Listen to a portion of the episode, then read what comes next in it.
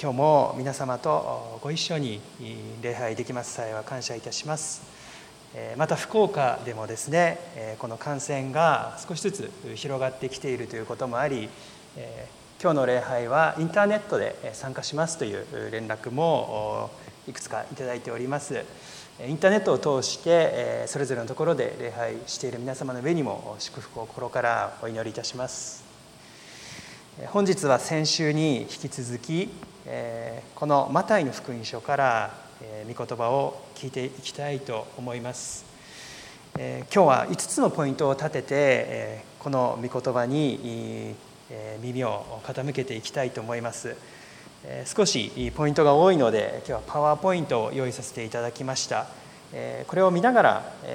一緒にこの御言葉に学んでいく時をお持ちしたいと思います。第1番目のポイントは27節のところにありますようにこの2人の盲人がすぐには答えられない願いがあったということであります。すぐには答えられない願いがあった。2人のこの目の見えない方はイエス様が近くにおられるということを知って叫んだってあります。しかしイエス様はすぐにはこの2人の叫びになぜだか答えられなかったわけです。前回の先週学んだところでありますならば街道長ヤイロの懇願にはイエス様はすぐに立ち上がってヤイロの後をついてきてくださったという御言葉を先週学びました。また長地の女性の癒しに関してもその女性が手を伸ばして衣に触れた時にすぐにイエス様は癒してくださった。そして振り向いてその栄光に満ちた御顔優しい御顔を優しい眼差しをその女性に向けてくださった。ということを先週私たちは学びました。けれども本日登場するこの2人の盲人には主はすぐには答えられなかった。ということが記録されています。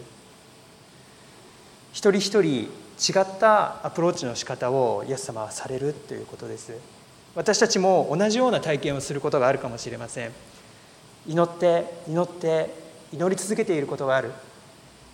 神様に本当に大きな願いを持っていつも祈りの場に向かっている。けれどもイエス様が何も語らずにイエス様が何もおっしゃらずに通りすがれて通り過ぎていかれるようなそのような思いを感じることが私たちの日々にもあるかもしれません。慈しみ深い。優しいイエス様がどうして私の叫びに聞いてくださらないのだろうか。そのような思いを私たちも体験することがあるかもしれません。彼らの叫びに注目していきたいと思います。次のスライドお願いいたします、えー、彼らは2人の盲人はイエス様にダビデの子よ私たちを憐れんでくださいと呼びかけました。ダビデの子よ私たちを憐れんでください。私たちを助けてくださいという最上級の言葉が私たちを憐れんでくださいという言葉になっています。憐れみっていう言葉は神様の憐れみという言葉なんですけれども本当に神様の愛を今私に注いでください。それがなければ私は生きていけませんという切なる願いの言葉ですね。そして「ダビデの子よ」というその言葉も実はマタイの福音書では特別な言葉です。これは救い主の称号であると言われるんですけれどもマタイの福音書一章一節はこのようになっています。次のスライドをお願いいたします。アブラハムの子ダビデの子イエス・キリストの系図。このようにマタイの福音書の一章一節が始まっているんですね。ここは別名つまずきの系図と呼ばれるところでもあります。聖書を初めて読んでみたいと思われる方が新約聖書を手に取ってマタイの福音書を開いてみた時に人の名前ばかり書いてあってつまずいてしまいました、えー、もう読むの諦めようとそのように感じてしまうつまずきの系図とも言われているんですけれどもそのように日本人である私たちには少しどうしてこのような名前の羅列がいきなり聖書にあるんだろうかと驚いてしまうそのようなところでもあるんですけれども実はこのマタイがこのイエス様の系図を記したことには大切な意味がありました。旧約聖書には2つの大切な約束神様の契約があります。それはアブラハムへの約束です。いつかあなたの子孫を通して全世界の国民が祝福に入ります。これがアブラハム契約って呼ばれるものです。そしてダビデに対しても神様の特別な約束がありました。いつの日かあなたの子孫が永遠に続く王国を立て上げます。これが神様からダビデへの約束でありました。これをダビデ契約と呼ぶんですけれどもつまりこのアブラハムの子そしてダビデの子という時にマタイはこのイエス様こそが旧約聖書で長らく約束されていた期待され続けていた救い主であられますということを証ししているわけですね。ですのでこれは非常に大切な系図となってくるわけです。イスラエルの民から救い主が出る。しかもダビデ王家の末裔からこの救い主がやってくるというこの神様の約束神様の契約というものはこのユダヤの人々の間ではよく知られていました。つまりこの2人の盲人の方はイエスこそが来るべき救い主であるということをはっきりとこのところで告白しているわけですね。これは非常に重要な信仰の告白です。そのようにしてナザレのイエス様を正しく理解し正しくその信仰を告白していた2人でありました。しかしイエス様はすぐには2人の叫びに答えられなかったっていうんですね。次の説に行っていきたいと思います。2つ目のポイントです。それでも諦めない信仰が2人にはあったということです。それでも諦めない信仰が2人にもあった。彼らはイエス様の泊まっておられる家までついてきたとあります。その道すがらずっとイエス様は彼らに答えてくださらなかったんですね。それでもこの2人はイエス様についていきました。救い主についていったということですね。イエス様が家に入られると彼らは入ってきて見舞いに近づきました。イエス様が一日の技を終えて休まれようとする時であったことを指し示しています。けれどもそのイエス様が休まれようとするその時に家の中にまで入っていくっていうことは無作法にも思えるかもしれません。しかし2人は大胆にもイエス様の見舞いに近づいていたということですね。そしてこの家の戸口は閉ざされることはありませんでした。そのことを覚えていきたいと思います。イエス様を信じ見舞いに進み出る者にこの扉は決して閉ざされることはないということです。イエス様は本気でご自身を求める方には決して退けられない方その願いを受け止めてくださるその方であることを私たちはこのところで知ることができます。私たちがこの2人の盲人に学ぶことは諦めない信仰であるということですね。神様がすぐに私たちの祈りに応えてくださらない時神様は私たちをどこかに導こうとされているということです。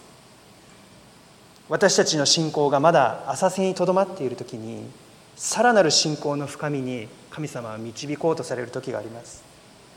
私たちの願い私たちの祈り私たちの叫びがすぐには応えられないということを通して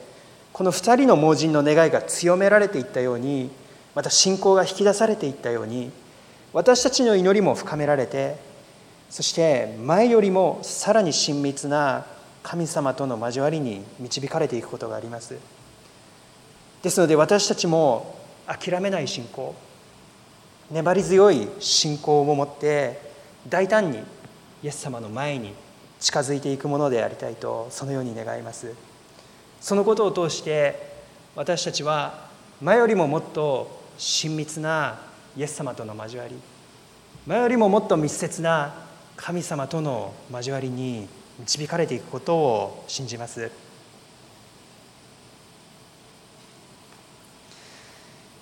次に3つ目のことを見ていきたいと思います。すいません。このところを、え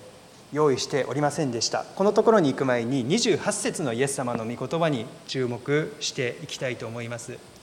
私にできると信じるのかっていうことを28節でイエス様は言われました。イエス様は2人に私にできると信じるのかっていうことを問いかけられたわけなんですけれどもこのような問いかけをなされなくてもイエス様はその力を持っておられてそして御心のままにことを行ってくださる癒しを行うことができたお方であります。それでもあえてこのように聞かれました。主は彼らが真剣にご自分を求めているのかっていうことを確かめようとされたそのような問いかけでありました。イエス様はこの問いかけを通して彼らの信仰が強められるということをご存知であったということです。そしてイエス様が2人から引き出されようとした信仰の告白。イエス様が聞きたいと思った告白がここにはあります。主にはできるっていうことを信じるっていうこと。はい主よと答えるっていうことですね。この2人の盲人はその問いかけに対して多くは語らなかったわけなんですけれども彼ら素直に単純にこのイエス様の問いかけに対して「はい主よ」とお答えしたっていうことですね。イエス様が今日私たち一人一人にもそのように問いかけられるそのような思いがいたします。私たちの人生に起こるさまざまな問題さまざまな試練に対して解決を主に求める時に私にできると信じるのかそのようなイエス様の御声が私たちの心にも届くような思いがいたします。そして29節の御言葉を見たいと思います。あなた方の信じている通りになるように。29節の御言葉です。イエス様は2人が信じた通り信じている通りにしてくださったっていうことですね。私たちがどのようなことを願い信じて希望しているのかっていうことを鮮明にイエス様は引き出してくださってそしてその通りにしてくださったということです。ですので私たちは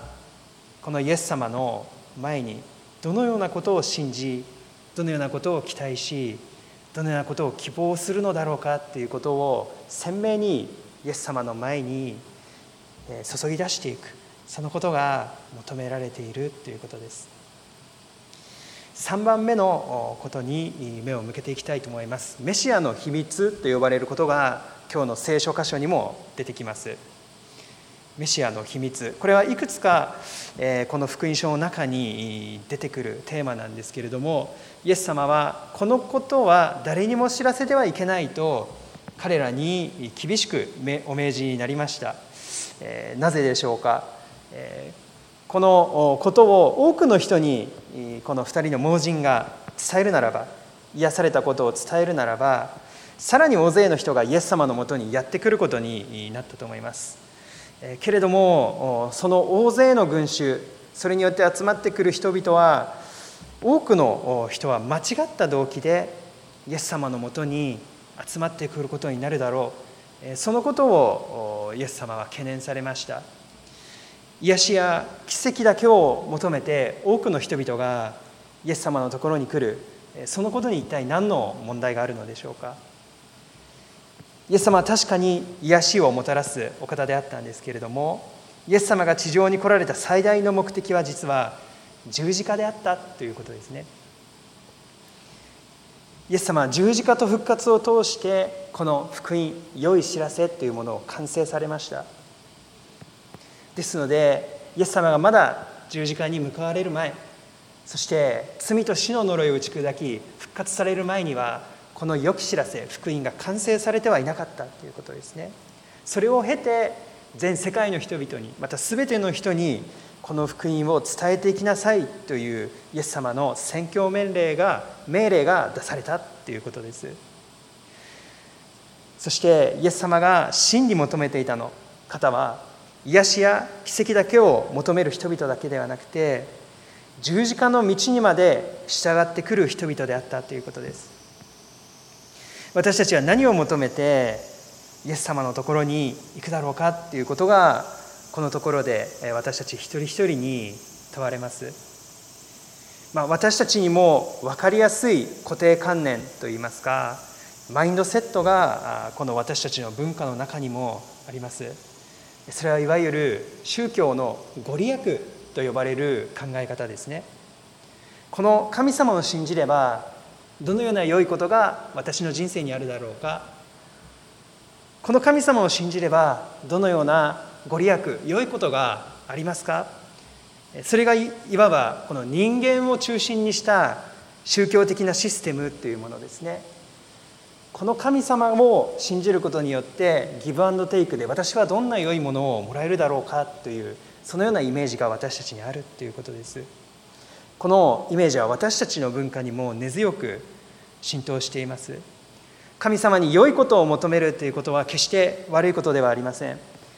聖書の中にも素直に神様に祝福を求めていくそのような信仰を、えー、進めていてまた否定はされていないわけなんですね。けれども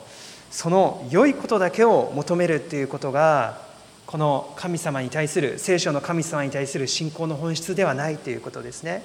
聖書の神様は良い方であり恵みを豊かに与えてくださるという方が私たちの信仰にもある一方で例えばヨブはこのように言いました。私は神様から多くのものを受け取った。幸せを受け取った。だから不幸せもまたいただこうではないか。このようにヨブは告白したんですね。イエス様が求めていたのは良いものだけをイエス様から頂いて去っていく人々ではなくて十字架の道にまで従っていく弟子たちでした。ですので私たちもイエス様が与えてくださる良いもの以上にイエス様ご自身を求めていきたいとそのように願うわけです。つまりこの救い主についていく。このような信仰をイエス様は願われているので私たちもイエス様私たちに良いものを恵みを恵みをと願うその信仰がある一方ででもイエス様に出会えたっていうことイエス様ご自身と一緒にいさせていただけるっていうことこれ以上の恵みはないということに気づいていくこともまた重要であるっていうことです。最後に31節5つ目のポイントを見ていきたいと思います。厳しく命じられていたにもかかわらず彼らは黙っていることができなかったわけですね。彼らには悪意がなくて純粋ではあったわけでありますけれどもイエス様に対する忠実さがどこか欠けていたというふうに読むことができます。しかしながら積極的に彼らの姿から学べることがあるとするならばこの一点であります。2人には誰にも止められない喜びが与えられたということです。イエス様でさえそれを止めることができなかったということを思うと非常にシニカルなストーリーになってくるわけなんですけれどもでもそのような喜びを私たち一人一人も味わっていきたいと思います。禁じられても抑えきれないような喜びであります。イエス様に出会って私は変わった。今変えられている。今まで見えなかった世界が見えるようになった。今まで分からなかったことが分かるようになった。そしてその喜びをとどめるものはない。そのような境地に私たちもまた置かせいただきたい。そのように願うものです。福音書の中ではイエス様は身元に来た人を一人残らず癒してお返しになりました。それこそがイエス様こそ地上に来られた救い主であるということの印でした。しかし同時に覚えておきたいことがあります。この2人はもちろん癒されたんですけれども仮にもし仮に2人が癒されないまま返されたらどのようなストーリーになっただろうかということです。2人は落胆しただろうか。それともそれでも神を賛美しイエスという人に出会えた喜びを胸に抱いていっただろうか。イエスの素晴らしさを述べ伝えていっただろうかということです。これは私たち一人一人の人生にとって非常に現実的な問いです。祈っても祈っても答えられない時そのような時に私たちはどのような信仰を持って生きていけばいいんだろうそのように思う時があります。聖書の中には祈っても祈っても最後まで癒されなかった人の証が載せられています第2コリントの12章の御言葉をご一緒に見ていきたいと思います。思い上がることのないようにと私の身に一つの棘が与えられました。それは思い上がらないように私を痛めつけるためにサタンから送られた使いです。この使いについて離れ去らせてくださるように私は三度主に願いました。すると主は私の恵みはあなたに十分である。力は弱さの中でこそ十分に発揮されるのだと言われました。だからキリストの力が私のうちに宿るようにむしろ大いに喜んで自分の弱さを誇りましょう。第2コリント12章の7節から9節です。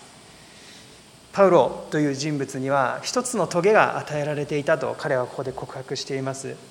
それは彼はうつ病だったのではないかと言われることもありますしもしくは身体的に非常に大きな痛みの伴う病を負っていたのではないかと言われることがあります。それが具体的にどのようなものだったかは分かりません。けれどもその非常な痛みのゆえにパウロは3度も主に願ったと書いてあります。これは3回だけ祈ったっていう意味ではありませんでもう3回というのは聖書の中ではもう何度も何度も願ったっていう意味でパウロはここで使っています。でもその時にイエス様が答えてくださったのは私の恵みはあなたに十分ではないか。その弱さの中に私の力が働くのだ。そのようにイエス様が語ってくださったっていうんですね。それだからキリストの力が私のうちに宿るようにむしろ私はこの弱さを誇ります。このようにパウロは告白しました。最後に私たちが見ていくことは恵みは実は私に十分であるということです。さまざまな祈り願いが私たちにはあると思います。それが聞かれるということは非常に感謝なことです。そしてそれを聞いてくださる確かに祈りを聞いてくださる神様がおられるんですけれどもそして御心ならばそれを聞き遂げてくださいます。でもなかなかそれが聞かれなかったとしてもその答えが遅かったとしても私たちに恵みは実はいつも十分なんだということを覚えていきたいと思います。この人生の歩みの中でイエス様という救い主に出会うことができた。それ以上に何か私たちに必要なことっていうのは実はないわけなんですね。これ以上に私たちに与えられている大きな恵みはない。もう何か私たちに足りないものはあるだろうか。いいえイエス様という恵みは私に十分なんだ。そのことを覚えて今日の御言葉の時を閉じていきたいと思います。お祈りをいたします。恵み深い天皇お父様2人の盲人たちの信仰を今日は見てきました。すぐには答えられないなぜだろう。なぜイエス様は答えてくださらないだろう。そのように思いながらも必死にイエス様の後をついていく。2人の盲人たちの信仰を見ました。私たちも同じような思いでイエス様に祈る時があります。けれどもそれは深い理由があって神様の御心のうちになされていることであることを知ります。また神様の御心がどのようであっても私たちは良いことだけをイエス様から受け取って去っていくのではなくてどこまでもイエス様についていくその恵みを体験していくものでありたいと願います。この御言葉に感謝し主イエス・キリストのお名前を通してお祈りいたします。アメン。